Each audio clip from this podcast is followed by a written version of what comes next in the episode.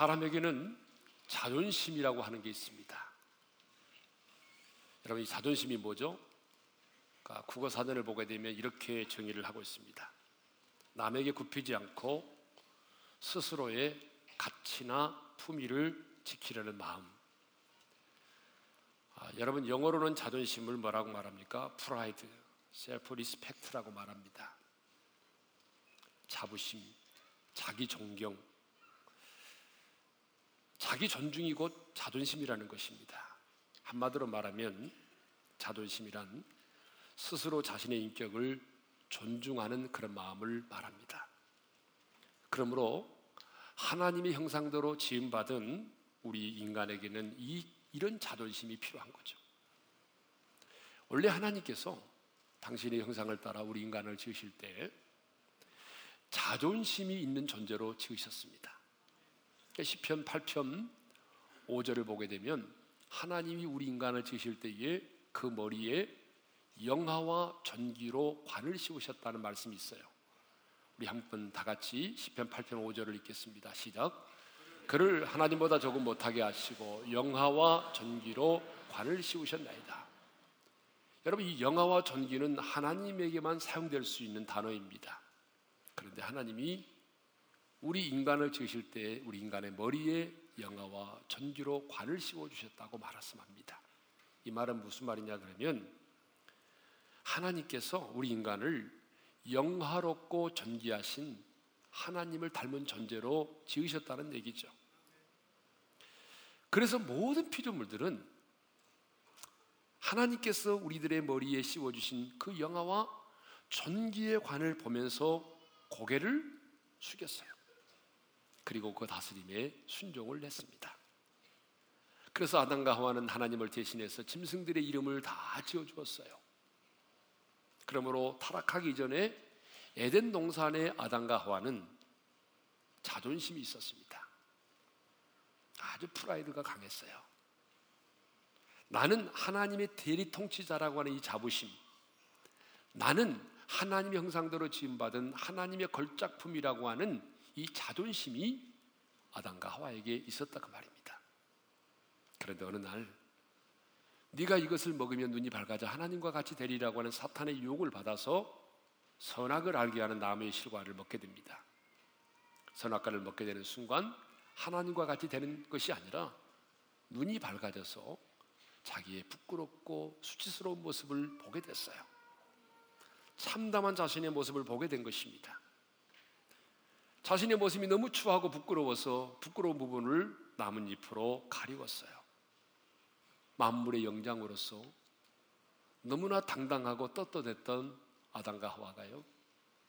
이제는 그 당당함이 어디론가 사라져 버리고 두려움 가운데 숨어 지내야만 했습니다.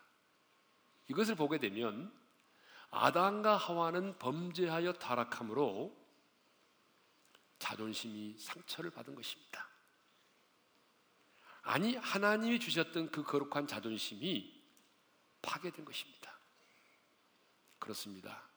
죄라고 하는 것은 언제나 우리 인간의 자존심을 파괴하고 그 수치심으로 인해서 자기 자신을 자학하게 만드는 거죠. 오늘 우리들 주변을 보게 되면 자신이 지은 그 죄 때문에 자신에 대한 존경심을 잃고 그리고 죄책감 가운데서 고통스러운 나날을 보내는 분들이 의외로 많이 계십니다. 그런데 우리 하나님은 우리의 무너진 자존심을 회복시키시려고 자기 아들을 이 세상에 보내주셨습니다.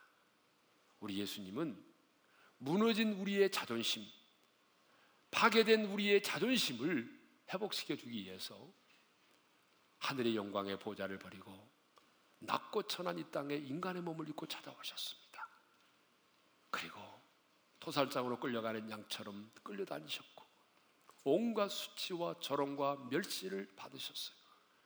그리고 십자가에 달려 죽으시고 부활하셔서 우리를 죄와 사망의 법에서 해방시킬 뿐만 아니라 바울이 말한 것처럼 그리스도 안에서 새로운 피조물이 되게 하셨습니다.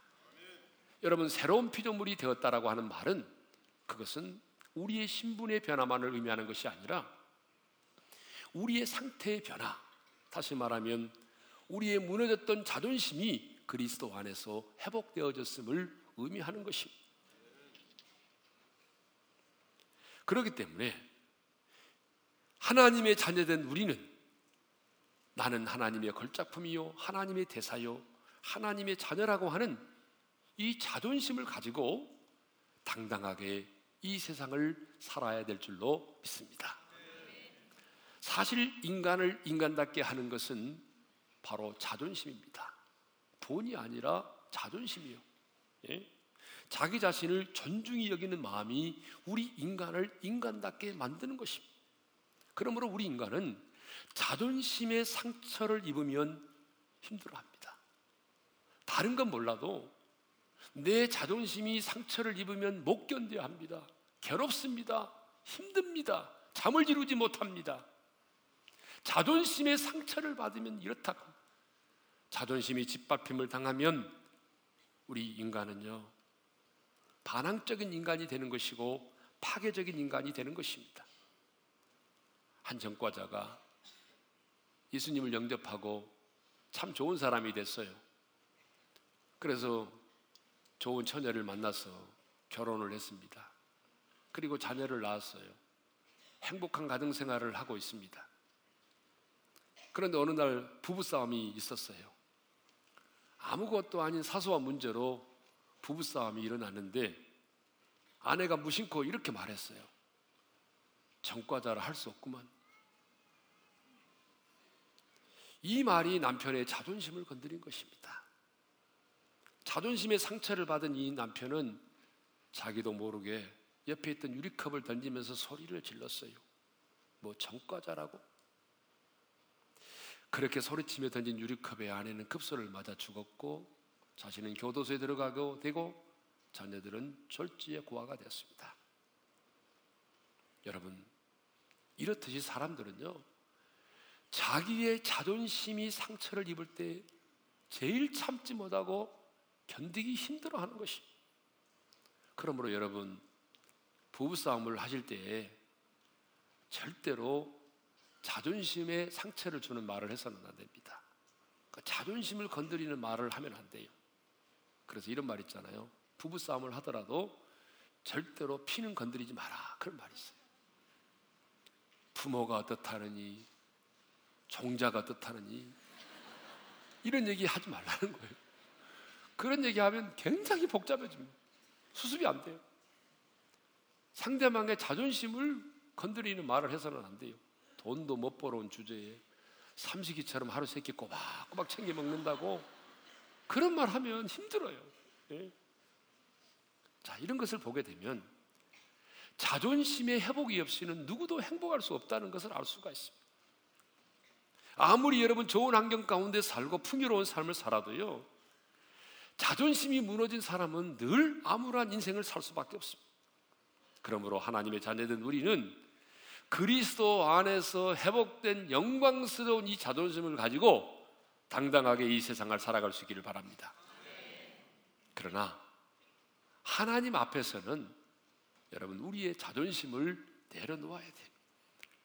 우리가 이 세상 가운데서는 당당하게 하나님의 자존심을 가지고 살아야 되지만 하나님 앞에서는 여러분 우리의 자존심을 내려놓아야 되는 거예요.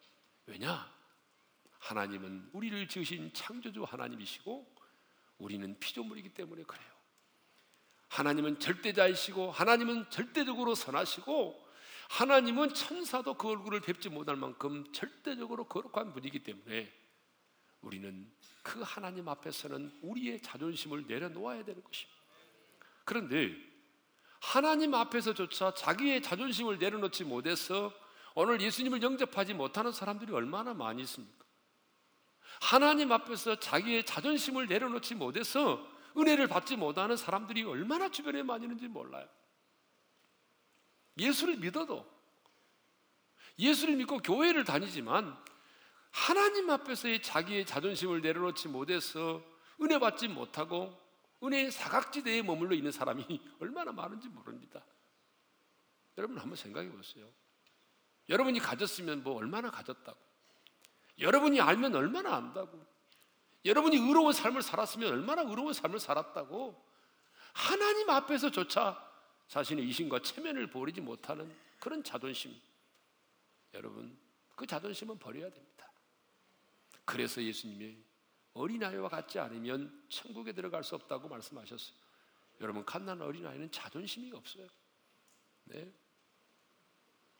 하나님 앞에서는 덜 어린아이처럼 자기의 자존심을 버릴 수 있기를 바랍니다. 미국에서 목회하는 어느 목사님이 믿음이 약한 한 성도가 위급하다는 소식을 듣고 병원 신방을 갔습니다.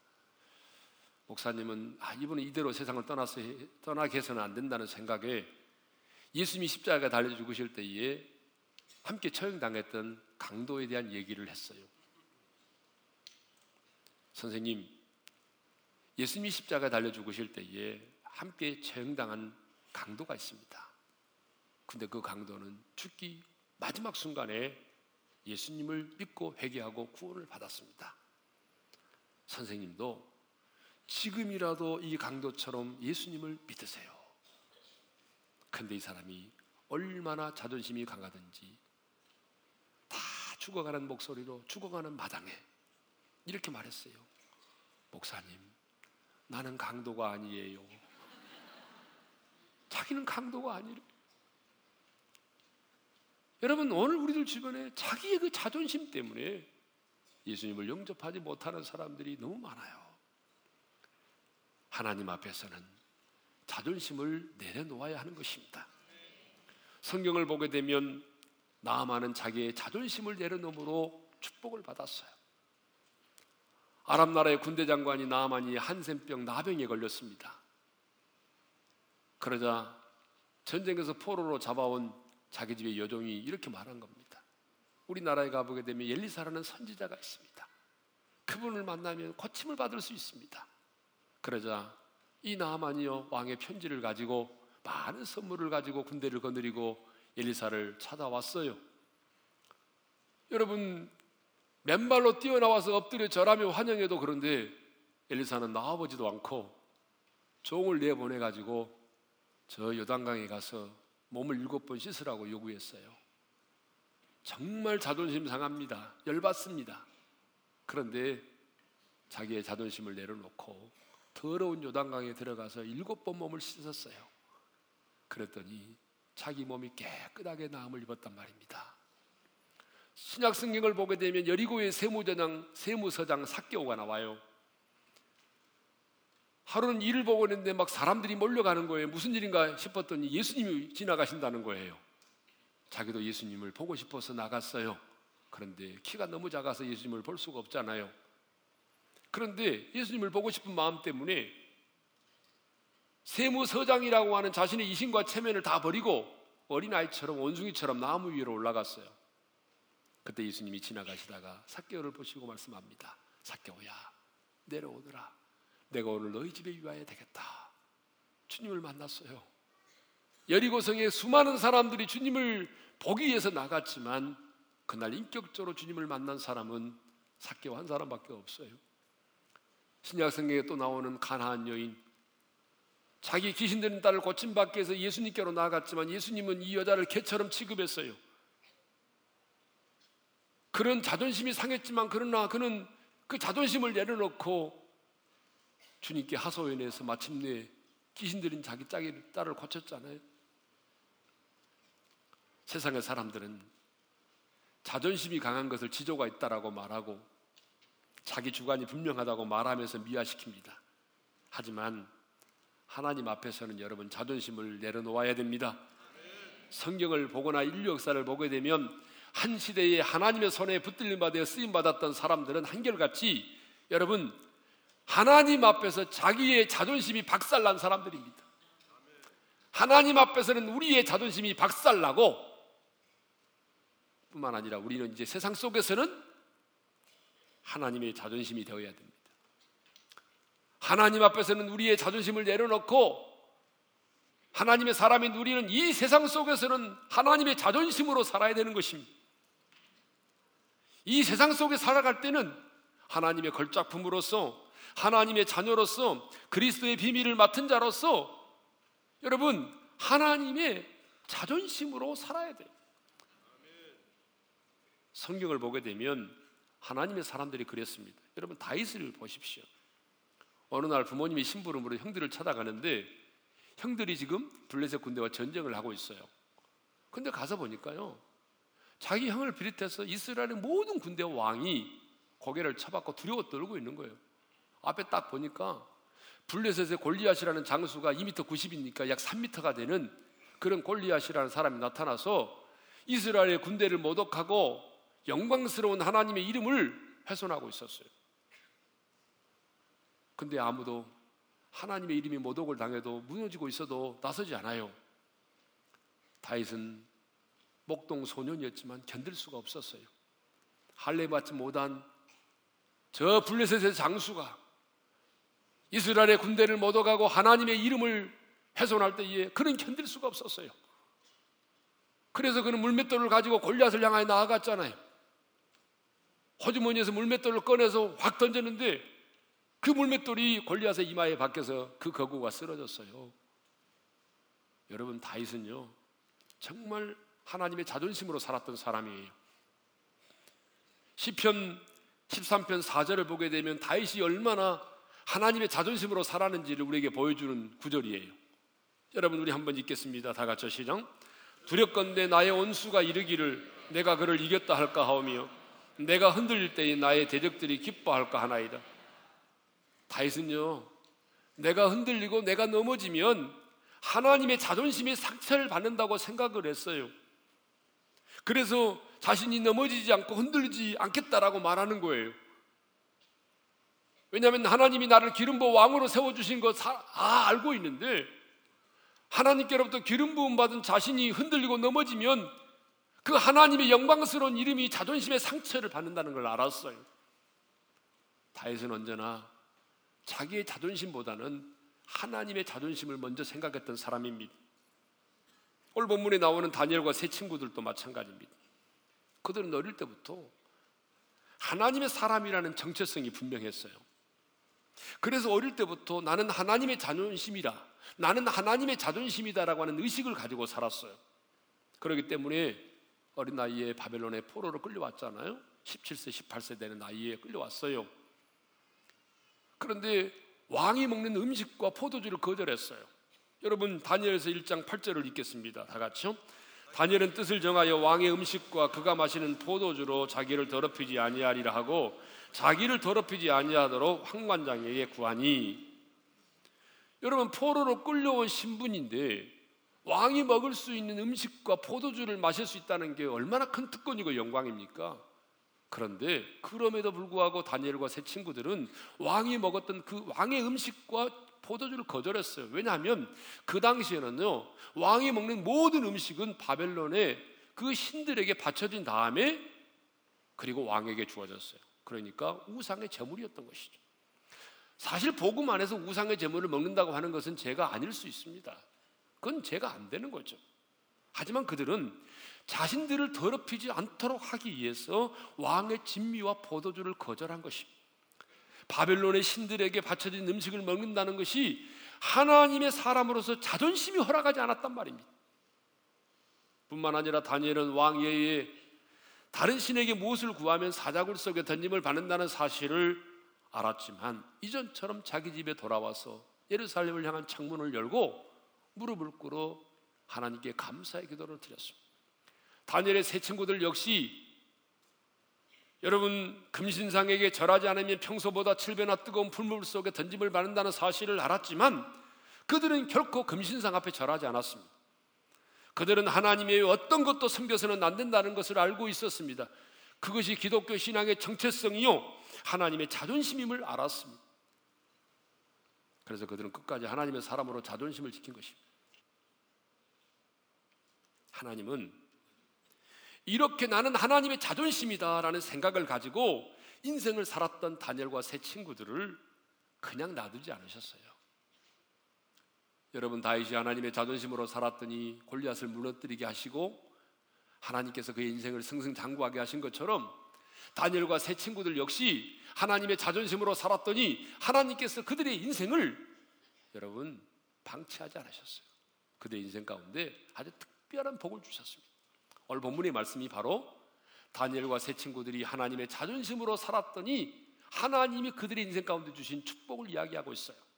자, 어떤 복을 받았느냐? 첫째로 특별한 하나님의 지혜를 얻게 됐어요. 자, 17절의 말씀을 우리 다 같이 읽겠습니다. 시작. 하나님이 이네 소년에게 학문을 주시고 모든 서적을 깨닫게 하시고 지혜를 주셨으니 다니엘은 또 모든 환상과 꿈을 깨달아 알더라. 자, 하나님이 특별한 지혜를 주셨는데요. 어느 정도의 지혜를 주셨느냐? 그 나라의 박수와 술객보다 열 배나 뛰어난 지혜와 총명을 주셨습니다. 20절을 읽겠습니다. 시작. 왕이 그들에게 모든 일을 묻는 중에 그 지혜와 총명이 온 나라의 박수와 술객보다 10배나 나은 줄을 아니라. 여러분 우리는요. 참 이 하나님이 주신 지혜가 온 나라의 박수와 술객들 그 나라의 최고로 똑똑한 사람들보다 그 지혜와 총명이 10배나 뛰어났다. 근데 그게 감이 오질 않아요, 지금. 10배. 근데 여러분 IQ로 계산해 보면 금방 와요. 자, 어떤 사람이 IQ가 80이라고 생각해 봐요. 내 IQ 80이다. 여러분 IQ 80이면 거의 돌고래 수준입니다. 그러면 IQ가 80인 사람에게 그 IQ가 배가 된다면 뭐가 되는 거죠? 160이 되는 거죠. 그러면 160 손들어 보세요. 내 IQ가 160이다. 어, 한 명도 없어요. 우리 교회 수준이 이 정도밖에 안 되는 거예요. 이분 때는 학생이 딱 들더라 학생이. 근데 진짜 그런지는 모르겠어요. 지금까지 우리나라에 통계적으로 보게 되면요. IQ가 제일 높았던 사람이 205인가 210이었어요. 근데요. 그 나라의 온 박사와 술객들의 IQ 정도가 아마 이 정도 될 겁니다. 그러면 IQ로 계산한다면 IQ가 140인 사람이라고 한다면 10배면 1400입니다. 여러분, IQ 1400 있어요? 1400cc가 아닙니다. IQ 1400 없단 말이에요. 하나님이 이런 특별한 지혜와 총명을 다니엘과 세 친구들에게 주셨어요. 그래서 얼마나 그들의 지혜와 총명이 뛰어났으면 바벨론의 왕이 국사를 의논할 때 이 소년들을 불러서 의논했다라고 성경은 기록하고 있어요. 여러분 바벨론의 왕이 어떤 일들을 결정할 때 국무회의를 통해서 결정하는 것이 아니라 국무회의 백날 열어봐도 결론이 안 나요. 근데 이 네 명의 친구들, 소년들 17, 18살밖에 먹지 않은 친구들을 불러다가 밥 한 끼 먹으면서 얘기하면 답이 나오는 거예요. 4대강 문제 어떻게 할까? 답이 나오는 거예요. 개성공단의 문제 어떻게 하면 좋지? 물어보니까 막 답이 나오는 거예요. 하나님은요, 오늘도 정말 당신의 자존심이 되기를 원하며 당신의 자존심으로 살아가는 자들에게 이런 특별한 지혜와 총명을 주십니다. 하나님은 모든 지혜의 근본이 되십니다. 그리고 하나님은 무엇보다도 지혜를 구하는 자에게 지혜를 주기를 원하시는 하나님이십니다. 그런데 왜 오늘 많은 하나님의 사람들에게 이런 지혜와 총명이 없느냐? 그 이유는 간단합니다. 다니엘과 세 친구들처럼 하나님의 자존심으로 살고 있지 않기 때문에 그렇습니다. 여러분 오늘 어린이 주일인데요.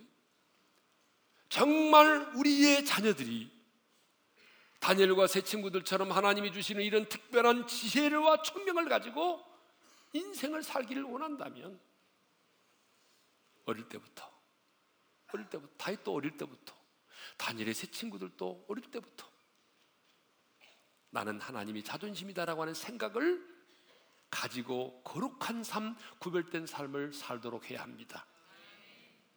그런데 우리는 이 사실을 믿지 못해서 열심히 세상 공부만을 시키는 것입니다. 남들보다 더 많은 지식을 쌓게 하는 것입니다. 여러분, 남들보다 더 많은 지식을 갖는 것이 나쁜 건 아니에요. 하나님의 사람은 어떤 분야에 있어서 남보다 더 많은 지식을 가져야 되죠. 그렇지만 여러분 인생을 사는 데는요. 그 지식보다는 뭐가 필요하죠? 지혜가 필요합니다. 어떤 분야의 전문가에게는 그 전문적인 지식이 필요하지만 보편적으로 인생을 살아가는 우리들에게 있어서는요. 여러분 지식보다는 지혜가 필요한 거예요. 우리가 학교 다닐 때 그렇게 힘들게 했던 미분과 적분 지금 우리 인생 살이 속에서 필요합니까? 나는 미분과 적분으로 인하여 살고 있다. 손들어 보세요. 없잖아요. 덧셈 뺄셈만 해도 웬만한 거 다 살아가는데 부족함이 없어요. 지식이 필요 없다는 말이 아니라 우리에게는 더 지혜가 필요한데 오늘 하나님께서 우리의 자녀들에게 이런 특별한 지혜와 천명을 주기를 원하신단 말입니다. 근데 그렇게 하려면 우리의 자녀들이 어릴 때부터 나는 하나님의 자존심이다. 그런 의식을 가지고 거룩하고 구별된 삶을 살도록 해야 되는 것입니다. 두 번째로 하나님이 하나님의 자존심으로 살았던 이들에게 주신 축복이 뭐냐 그러면요. 두 번째 축복은 특별한 영향력입니다. 21절에 이런 말씀이 있어요. 읽겠습니다. 시작. 다니엘은 고레스 왕 원년까지 있으니라. 하나님의 자존심으로 살았던 다니엘은 고레스 왕 원년까지 지도자로서의 영향력 있는 삶을 살았다고 말씀하고 있습니다. 표준 세번역을 보게 되면 이렇게 기록되어 있습니다. 한번 읽어볼까요? 시작. 다니엘은 고레스 왕 1년까지 왕궁에 머물러 있었다. 고레스 왕 1년까지 왕궁에 머물러 있었다. 여러분, 왕궁에 머물러 있었다는 말은 무슨 말입니까? 지도자로서의 삶을 살고 있었다 그런 얘기입니다.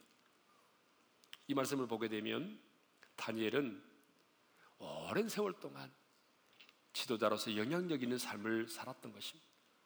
여러분 한번 생각해 보십시오. 포로로 끌려왔던 자잖아요. 17살, 18살에 포로로 끌려왔습니다.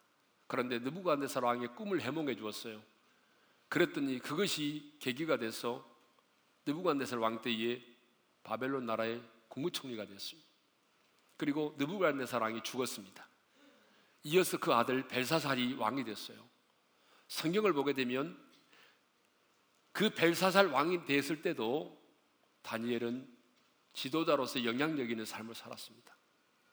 그런데 바벨론의 마지막 왕 벨사살이 누구에 의해서 정복을 당하냐면 메대의 다리오 왕에 의해서 정복을 당합니다. 근데 메대의 다리오 왕은 성경에 보니까 120도를 다스리는데 120도로 나누어서 다스리는 나라가 얼마나 크면 120도겠어요. 우리나라 말하면 120개 이제 도를 말한단 말이에요. 그리고 그 120개 도를 이렇게 40개 도씩 3명의 총리를 세워가지고 다스리게 했습니다. 근데 그 3명의 총리 중에 누구죠? 한 사람이 다니엘이었어요. 그럼 메대 나라라고 하는 것은 전혀 새로운 나라잖아요. 그런데 이 메대의 다리오 왕이 누구의 멸망을 당하냐면 바사의 고레스 왕에 의해서 멸망을 당합니다. 그래서 이 고레스가 이제 메대 바사 제국의 왕이 됐어요. 그리고 이후에 여러분 예굽이라는 나라를 정복하고 난 다음에 페르시아라고 하는 유명한 왕국을 탄생을 시킵니다. 그런데 성경이 뭐라고 되어 있냐면 이렇게 되어 있습니다. 다니엘 6장 28절을 읽겠습니다. 시작. 이 다니엘이 다리오 왕의 시대와 바사 사람 고레스 왕의 시대에 형통하였더라. 그러니까 여러분 이 다니엘이 어느 시대까지 메대와 그 다음에 바사의 고레스 왕 원년에까지 지도자로서의 삶을 살았다는 것입니다. 야, 이거 놀라운 일입니다. 그동안에 얼마나 많은 왕이 죽었습니까? 벌써 여러 명의 지도자가 갈렸잖아요. 죽었잖아요. 근데 다니엘은 살았어요. 여러분 새로운 정부가 들어섰습니다. 새로운 정권이 들어섰습니다. 전혀 새로운 나라잖아요. 그런데 그럼에도 불구하고 다니엘은 인생의 나이 88세, 89세까지 지도자로서 영향력 있는 삶을 살았단 말입니다. 왜요? 그 이유는 간단합니다. 그가 세상 속에 살면서 세상과 타협하지 않았어요. 세상과 타협하지 않았습니다. 나는 하나님의 자존심으로 살아가리라. 그래서 하나님의 자존심으로 살았어요. 그랬더니 하나님이 평생을 하나님의 자존심으로 살았던 이 다니엘을 평생 동안 하나님이 책임져 주시고 지켜 주신 것입니다. 정말 내 자녀들이 이렇게 영향력 있는 사람으로서의 삶을 살기를 원하십니까? 정말 내 자녀들이 하나님께서 책임져 주시는 사람으로 살기를 원하십니까? 그렇다면 우리의 자녀들로 하여금 어릴 때부터 너는 하나님의 사람이야. 너는 하나님의 자존심이야. 내 너의 삶에는 하나님의 명예가 걸려 있어. 그러므로 너는 너의 삶 속에서 하나님의 이디하심을 드러내야 돼. 여러분, 이렇게 우리의 자녀들이 하나님의 자존심으로 살아가도록 만들어 줘야 돼. 어릴 때부터 철저하게. 그런데 오늘 우리에게 나는 하나님의 자존심으로 살아가리라는 의식이 없어요. 그러니까 여러분 이것도 아니고 저것도 아닌 두 마리 토끼를 다 놓치는 거예요. 하나님의 사람은 하나님으로 승부를 해야 되는데 이것도 아니고 저것도 아니고 나중에는요 이것도 아니고 저것도 아닌 삶을 사는 사람들이 얼마나 많은지 알아요? 하나님의 사람이면서 자꾸 처세술만 의지하고 세상의 정보와 지식만을 가지고 인생을 살아가려고 하는 사람들이 너무나 많습니다. 그러나 여러분 이것만큼은 기억하십시오. 하나님의 사람으로서 하나님의 자존심으로 살아가는 사람은요, 어떤 직업이 있든지 간에 어떤 일을 하든지 간에 그 사람은 숨겨질 수가 없다는 거예요. 드러나게 돼 있어요. 옛날에 노예 제도가 있을 때입니다. 어느 날 아침에 한 무리의 노예들이 고된 일터로 끌려가고 있습니다. 그들은 너무나 지친 모습으로 고개를 푹 숙이고 한없이 폐단병처럼 걸어가고 있습니다. 그런데 오직 한 젊은 노예는 머리를 꼿꼿이 세운 채 밝은 얼굴로 당당하게 걸어가고 있었어요. 그래서 물어봤어요. 왜 저 노예는 다르냐고. 그랬더니 다른 노예가 말해줬어요. 저 노예는요, 저 젊은 노예는 비록 아프리카의 한 나라의 왕의 아들이었기 때문입니다. 그는 비록 자신이 노예로 팔려 나와서 지금 일을 하고 있지만 자신이 왕자라는 사실을 한순간도 잊지 않고 있었던 것입니다. 비록 내가 노예의 신분이 되었지만 왕자로서의 자존심을 버리지 않았단 말입니다. 여러분 그렇습니다. 우리가 그렇습니다. 여러분 우리가 하나님의 자녀지만 이 땅을 살아가는 동안에 힘들고 어려울 때가 얼마나 많아요. 하나님의 자녀로서 살아가지만 우리가 여러분 억울한 일을 당할 때도 많이 있고 경제적으로 어려움을 당할 때도 많이 있고 정말 자존심이 상할 때도 많이 있잖아요. 그럴지라도 우리는 하나님의 자존심을 가지고 당당하게 살아야 된다 그 말입니다. 비록 남의 집에 가서 내가 일을 하고 슈퍼에 가서 일을 하는 사람일지라도 나는 하나님의 자존심이라는 그 생각을 잊어서는 안 된다는 것입니다. 저는 말씀을 준비하면서 아, 우리 하나님은 정말 자존심이 강한 분이라는 사실을 다시 한번 깨달았어요. 하나님께서 이사의 선자를 통해서 하신 말씀을 보게 되면 우리 하나님의 자존심이 얼마나 강한지 몰라요. 자, 여러분 이사의 48장 9절을 읽겠습니다. 다 같이 시작. 내 이름을 위하여 내가 노하기를 더디할 것이며 내 영광을 위하여 내가 참고 너를 멸절하지 아니하리라. 하나님께서 이사의 선제를 통해서 말씀하시는데 나는 내 이름 때문에 내가 노하기를 더디할 참는다는 하나님 당신의 이름이 훼손되질까 봐서 하나님이 내 이름 때문에 내가 노하기를 더디하고 내 영광을 위하여 내가 참고 하나님 당신의 영광 때문에 참으신다는 거예요. 그리고 하나님 당신의 영광 때문에 멸절하지 않으신다는 거예요. 하나님의 백성이라는 사실을 다 아는데 그들이 멸망당하면 하나님에 대한 이름이 모독을 당하잖아요. 그래서 하나님 당신의 그 이름 때문에 내가 너를 참고 내가 너를 멸절하지 않겠다. 여러분 이사야 48장 11절을 읽겠습니다. 다 같이요. 나는 나를 위하며 나를 위하여 이를 이룰 것이라. 어찌 내 이름을 욕되게 하리요 내 영광을 다른 자에게 주지 아니하리라. 여러분이 하나님이 얼마나 자존심이 강한지 몰라. 하나님은요 당신의 자존심 때문에 하나님의 그 자존심 때문에 하나님께서는 결코 우리를 포기하지 않으시고 끝까지 책임져 주시겠다는 거예요. 하나님 당신의 이름이 욕됨을 당할 때 하나님이 고통스럽다는 것입니다. 하나님은 말씀합니다. 나는 내 영광을 다른 자에게 내가 주지 않겠다. 나는 내 영광을 우상을 숭배하는 자들에게 주지 않겠다. 나는 내 영광을 내 자녀에게 주고 싶다. 여러분 이것이 하나님의 자존심입니다. 그런데 우리는요, 내 자존심이 침해를 당할 때는 힘들어요. 내 자존심이 침, 우리가 내 자존심이 상처를 받으면 고통스러워하고 잠을 이루지 못합니다. 그런데 내가 믿는 나의 하나님, 나의 아버지, 나의 소망이 되신 우리 주님의 이름이 모독을 당하고 하나님의 자존심이 무너져도 우리는 마음 상하지 않아요. 괴로워하지 않아요. 우리 한국 교회를 보십시오.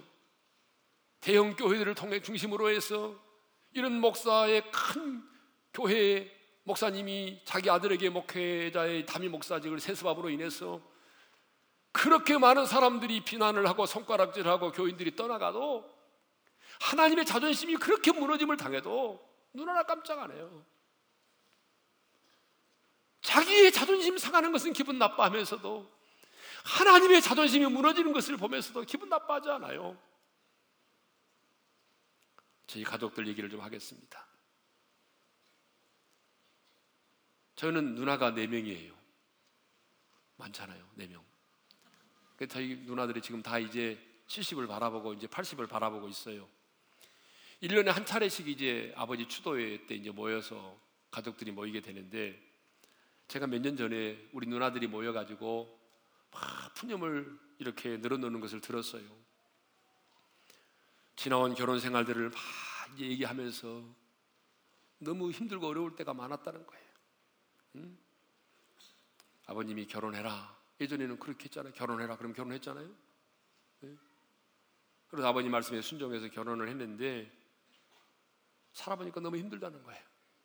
이혼을 해버릴까? 집을 나가버릴까? 차라리 죽어버릴까? 그런 생각이 들 때가 많았지만 별의별 생각이 다 들었지만 그래도 꼭 참고 인내하며 살았던 것은 딱 한 가지 장로님 딸이었다는 생각 때문이라는 거예요. 장로 딸이 이혼했다고 하면 장로 딸이 가출했다고 한다면 자존심의 상처를 받으시고 힘들어하실 아버지 때문에 그렇게 참고 살아왔다고 말하는 걸 들었어요. 우리 아버지는요, 우리 딸들이 연애를 했다. 예전에는 연애가 죄라고 생각했기 때문에 딸들이 연애를 했다는 이유 때문에 대표 기도를 강대상에서 못 하시고 한강대상에서 하셨어요. 그러니 자기 딸이 이혼했다, 집을 나갔다 그러면 얼마나 아버지로서의 자존심에 상처를 받으시겠습니까?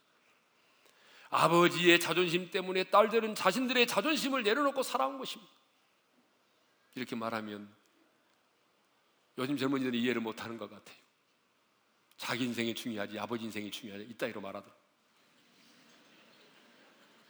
사랑하는 성도 여러분, 우리는 하나님의 자존심입니다. 한번 따라서 합시다. 우리는 하나님의 자존심입니다. 하나님이 나의 자존심이 아니라 내가 하나님의 자존심입니다.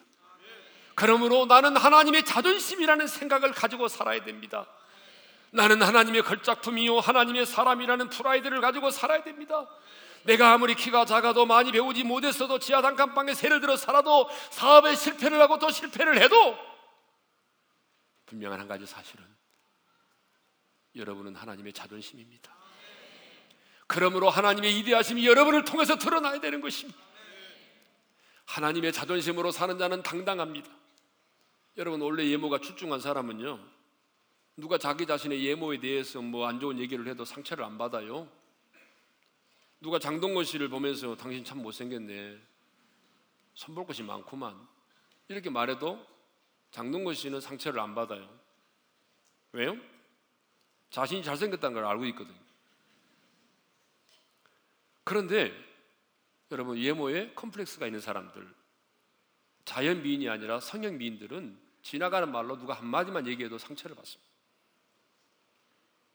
자기의 드러날까 봐서.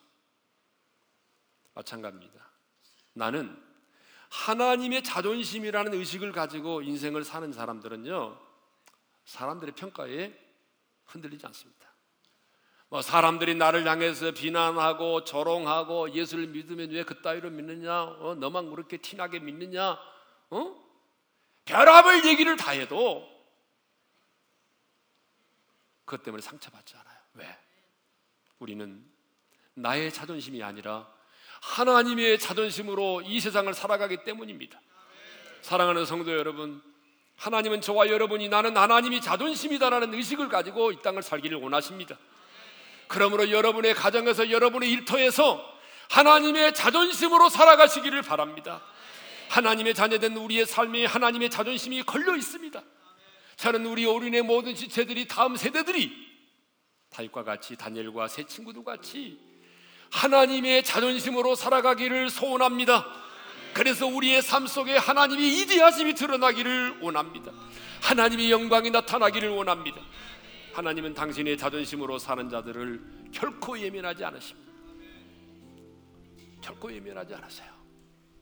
그런 의미에서 우리가 오늘 찬양할 텐데 다리가 힘드신 분들은 앉아 계시고 그렇지 않으신 분들은 다 같이 일어나셔서 세상 흔들리고 사람들은 변해도 믿음 흔들리고 사람들은 주를 떠나도 나는 하나님의 자존심으로서 주님을 신뢰하고 주님을 사랑하며 주님을 섬기며 살겠습니다. 나는 믿음으로 하나님의 자존심으로 살겠습니다. 이러한 우리의 신앙의 고백을 담아서 하나님을 찬양하며 나가기를 원합니다. 세상은 들리고 사람들 변하여도 나는 주를 섬기리 주님의 사랑은 영원히 변하지 않네. 나는 주를 신뢰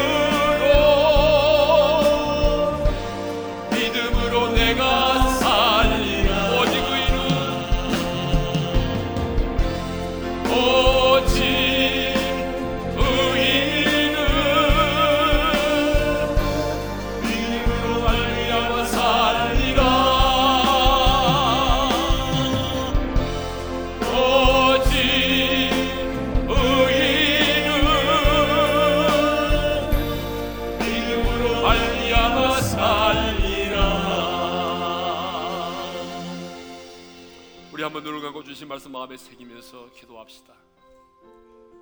하나님이 우리를 지으실 때요 우리 머리에 영화와 전기의 관을 씌워 주셨어요. 아담과 하와는 얼마나 당당했는지 몰라요. 그런데 그 자존심이 무너졌어요. 아담의 타락으로 그 당당했던 자존심이 무너지고 파괴되었어요. 그런데 하나님은 예수 그리스도를 이 땅에 보내셨어. 다시 무너진 자존심을 회복시켜 주셨습니다.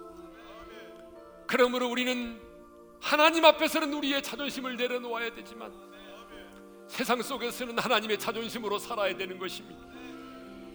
하나님은 오늘 이 시대에도 당신의 자존심으로 살아가기를 원하는 사람을 찾습니다. 다윗이 하나님의 자존심으로 살았더니 하나님께서 골리앗을 무너뜨리게 해주셨습니다. 다니엘과 세 친구들이 하나님의 자존심으로 살았더니 하나님이 그들의 인생 가운데 놀라운 지혜를 주셨고 오랜 세월 동안 영향력 있는 지도자의 삶을 살게 하셨던 것입니다. 여러분 우리의 자녀들이 이렇게 살기를 원한다면 우리는 우리의 자녀들이 어릴 때부터 너는 하나님의 자존심이야. 그러므로 너는 다른 사람들처럼 구별된 삶을 살아야 돼. 하나님의 이름이 너의 인생에 걸려 있단다. 하나님의 위대하심을 너는 드러내야 돼.